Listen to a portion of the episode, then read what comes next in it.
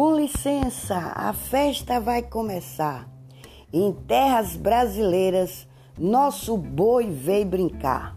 Com vocês, a lenda do boi bumbá.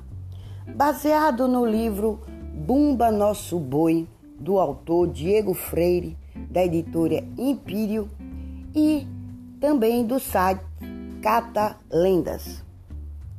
Essa é a história de um boi, gente. De um boi muito querido, muito amado, muito valioso. Mas que um dia. Mas Chico pode dizer, pelo desejo de Catirina, sua esposa, fez este boi sofrer. Meu desejo, desejado, é comer a língua daquele boi, Chico, disse Catirina.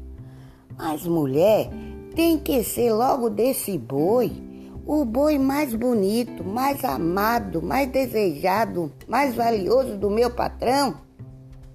Não pode ser de outro boi? Chico, eu estou grávida. Estou com desejo de comer a língua do boi. E só pode ser deste. Você quer que nosso filho nasça com cara de boi? Você quer? Ele pode até mugir. Mu, mu. Oh, mulher, não fala isso.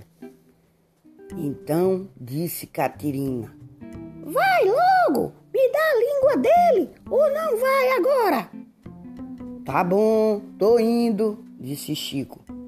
Depois de realizar o desejo da mulher, Chico esconde o boi e se esconde também. Mas não demorou muito tempo para o patrão notar o sumiço do seu valioso boi, do seu mais querido boizinho. Mas cadê esse boi? E cadê o Chico? Para ajudar a procurar o seu boi, o, o, cham, o dono da fazenda chamou o vaqueiro. Vaqueiro, vaqueiro, vá procurar o boi, o meu boi querido. Onde ele está? Não estou vendo.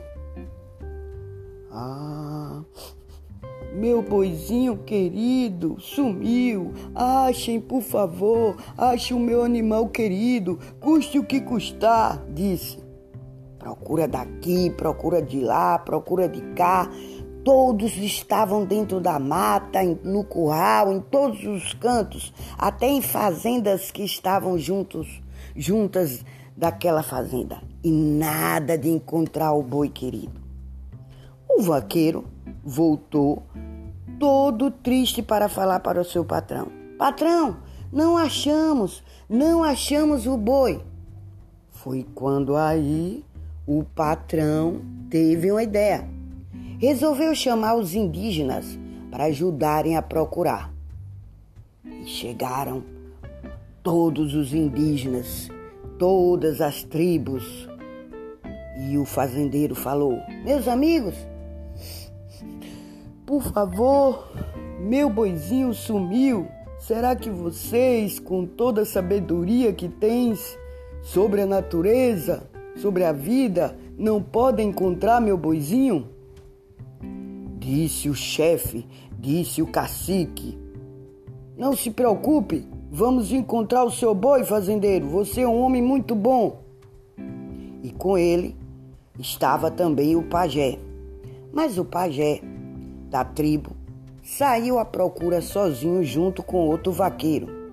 E o pajé entrou mata dentro. E todos foram procurar, um para um lado, outros para outros. Quando estavam desistindo, principalmente o vaqueiro e o pajé, o indígena, que tinha um dom especial e que sabia muito da natureza, viu bem longe um boi, um boi deitado, caído. E os dois, tanto o pajé como o vaqueiro, se aproximaram e viram que tinha uma coisa muito errada. O boi estava muito, mas muito mal, muito doente, quase morrendo. E aí, o pajé mandou chamar o fazendeiro. O fazendeiro foi Mas é aí, pajé, o que é que podemos fazer? Mas aí o, o fazendeiro mandou trazer o boi, o boi que estava ferido, doente, para a frente da sua casa, da sua residência. Foi quando chegou Chico. E Chico, arrependido, contou tudo o que havia acontecido. Mas o patrão estava interessado em salvar o boi e pediu muito ao pajé para que transformasse aquele boizinho num boizinho vivo novamente, com saúde e alegria. Aí falou: Ô pajé, você pode trazer de volta o meu boizinho, por favor? O pajé, claro, claro que eu posso. Só tem um, um jeito. Vamos fazer uma roda de boi, pessoal. Todos os indígenas que estavam chegando e todos que trabalhavam na fazenda fizeram uma grande roda e começaram a dançar em volta do boi e a cantar dançar, cantar. E o pajé mandou todos soprarem no nariz do boi, soprar na orelha do boi, soprem. E aí, quando chegou, soprem o rabo do boi. O boi se levantou, dançando e girando, e aí todos agradeceram com festa, a festa do Bumba Meu Boi, que até hoje nossos, nossos queridos é, patriotas, nossos queridos amigos vivem a comemorar no folclore brasileiro. Felizes e dançantes. Muito obrigada.